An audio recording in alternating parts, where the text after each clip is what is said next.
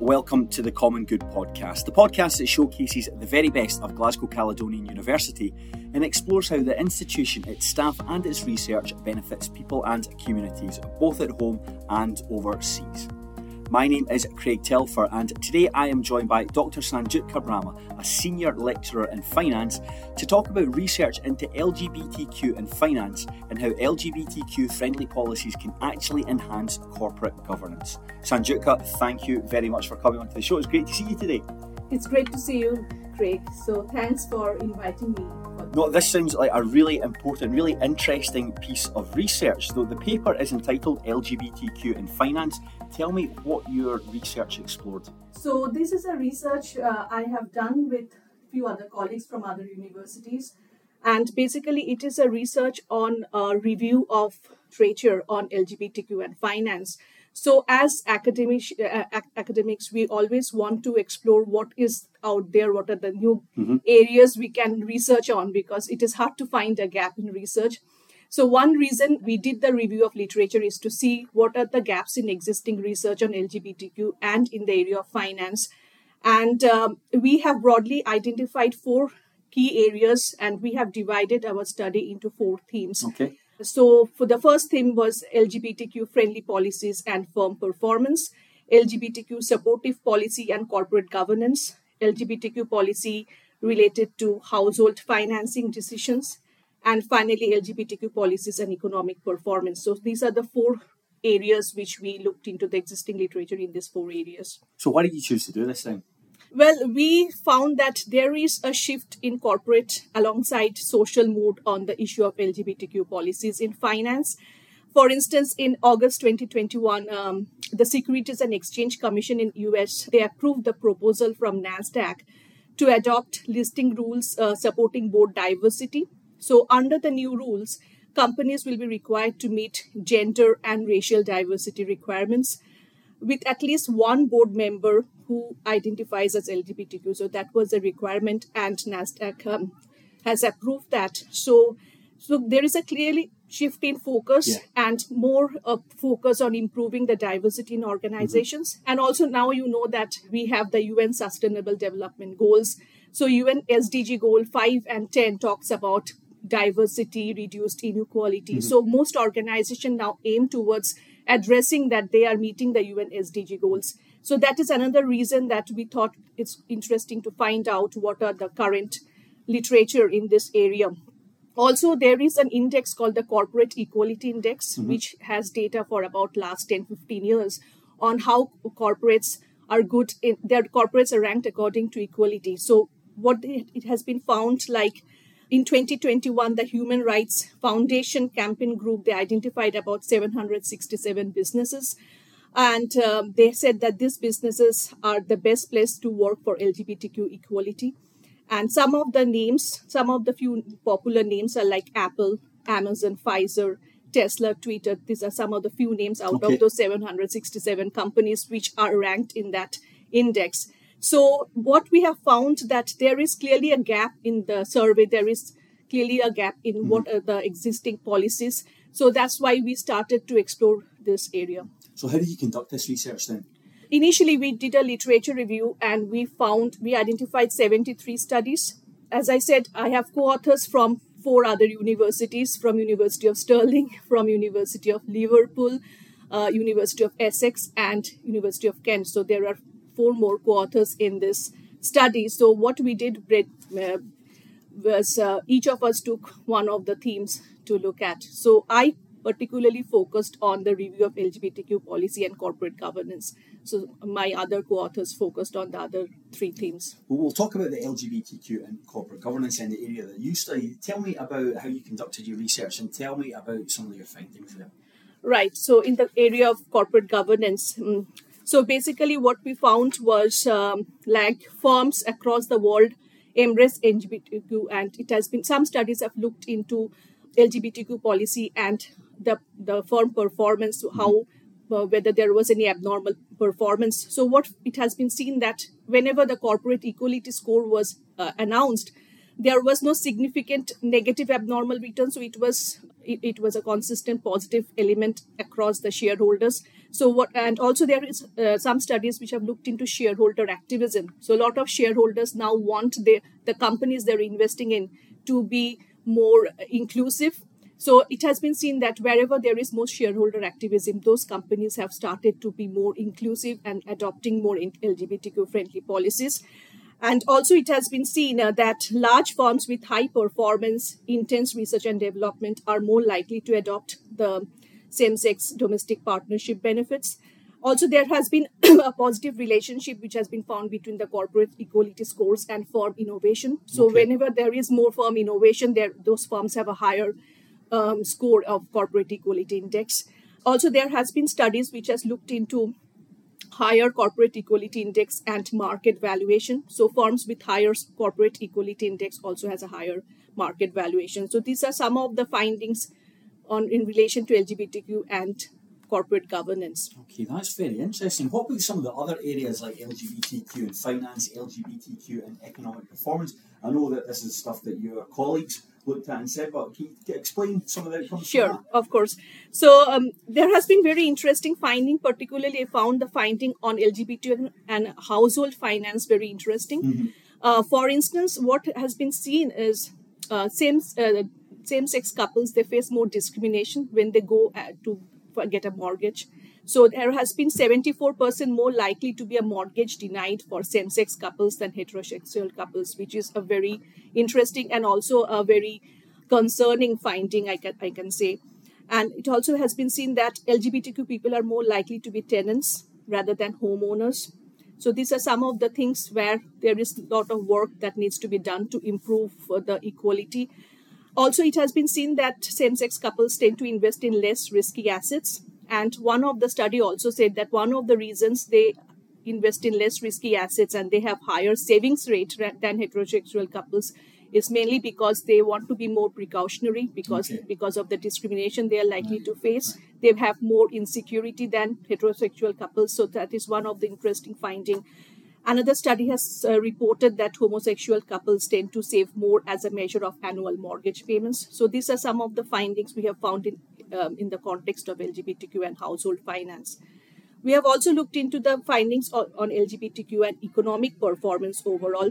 So there is a one study which has included a global data set of 116 countries, and they have shown that LGBTQ inclusion improves human capital skills and also it facilitates uh, national innovative capacity. So this is an interesting thing. And another study on Canada has found that there has been 8 billion in cost that has been incurred to address the effects of homophobia. So these are some of the concerning findings we have found. So another study has shown that a new inclusion index that covers 132 countries and they have found that there is a positive relationship between GDP per capita and LGBTQ inclusion. So these are the, some of the findings in the context of LGBTQ and economic performance. What we have found is most of the studies are focused on US data. So that is a big gap in research because most of the LGBTQ policies are uh, in the context of US data. Another in, lack in research, what we have seen is most of these studies are focusing on lesbian or gay couple studies there has been because we are calling it lgbtq so there has been very few studies on transgender so that is also an important gap that needs to be addressed because most of this data, I think one of the reason behind the lack of research on transgender is because they are still not very much included in workplace okay. or there is a still a lack of their participation in the workplace. Uh, very, very, they're in minority and that is one of the re- finding we have found. And do you want me to talk about the overall findings? I was just about to ask you that. Yeah, what are some of the overall findings from these four areas that you looked at? The first finding is there is a strong consensus that LGBTQ friendly policies are associated with improvement in firm performance. So that is strong finding which has come out from all the research on firm performance. As I said, the major limitation is the geographic concentration, and it is totally 90% of the studies we have reviewed have looked into only US data. The second consensus that has emerged from literature is that corporations are likely to adopt LGBTQ non discrimination policies if they are pressurized by shareholders and corporate activism. So, That is an interesting finding, which shows that shareholders in general are more concerned about where they're investing in. More, most of us now are more responsible investors, which is an interesting finding. And another area of consensus is on the relative difference in household financing decisions between homosexuals and heterosexual couples. And uh, finally, a strong consensus has emerged on the positive effects of LGBTQ policies on economic growth. And as I said, to date, research on transgender people is limited and more research is needed to investigate the effects of transgender populations on economic development.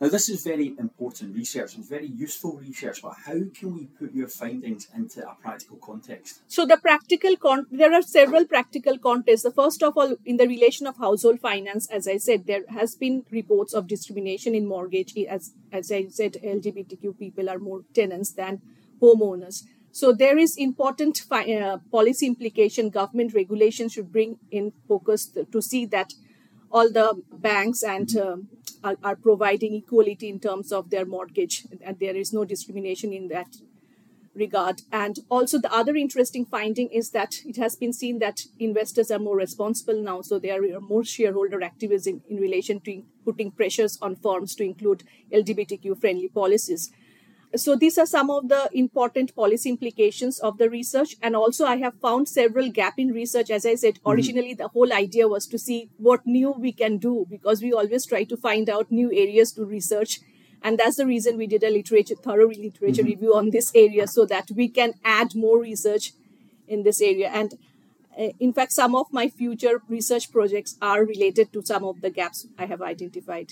That's very interesting. I was just about to ask you that. Do you have any other projects you're going to be working on in the future? Yes, actually, two research projects I'm I've started working on. It's still in a very early stage. One is CEO power and LGBTQ policy. Okay. So one of my current research, it is under review in a in a journal, is on CEO power and M&A mergers and acquisitions so what I have done in that research is I have created an index of CEO power.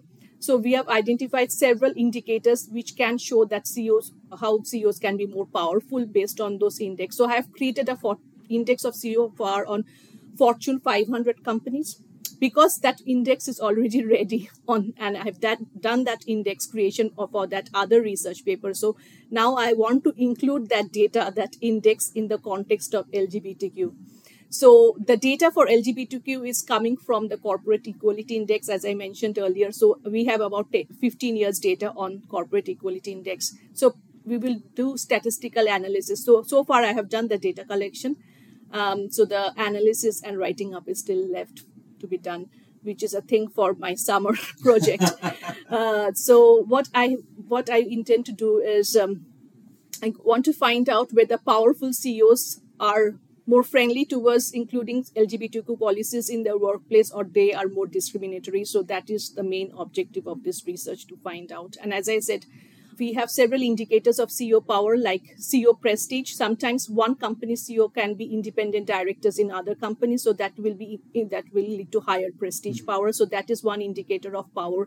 That the second indicator we have looked at is duality. Sometimes CEO is also the chairman in the board, so if a CEO is also a chairman, they have higher power. So we are uh, including CEO duality as, a, as an indicator of power. The third indicator is founder. So if the CEO is a founder of that organization, he is tend to be more powerful. He will have more sway over the board of directors. So that is another indicator of power. We have also included a CEO pay slice, like what is the share of CEO's pay in relation to the top five directors in the board. So if CEO pay slice is significantly higher than the other directors, then also it means that CEO has significant influence to decide what his pay should be, and he's claiming a higher share okay. of the uh, of the pay. So that is also an indicator of power. And also we have taken some other measures like CEO tenure, like how long if a CEO is there for about 10, 15 years, he might have more influence over the board of directors than a comparatively new CEO. So these are all the measures of CEO power we have, and so this this is how we have created the index. Certainly sounds like you've got a lot to keep you busy then over the next week while. It certainly is. Yeah, it's a busy time. Now you've been at Glasgow Caledonian University since 2011, I yes, believe. So. T- uh, tell me about your journey in academia and tell me a bit about your experiences working at the university. Right. So I have been in academia for almost 20 years now. Okay. so before coming to GCU, I was a research assistant. I started my academic journey as a research assistant in Cranfield University.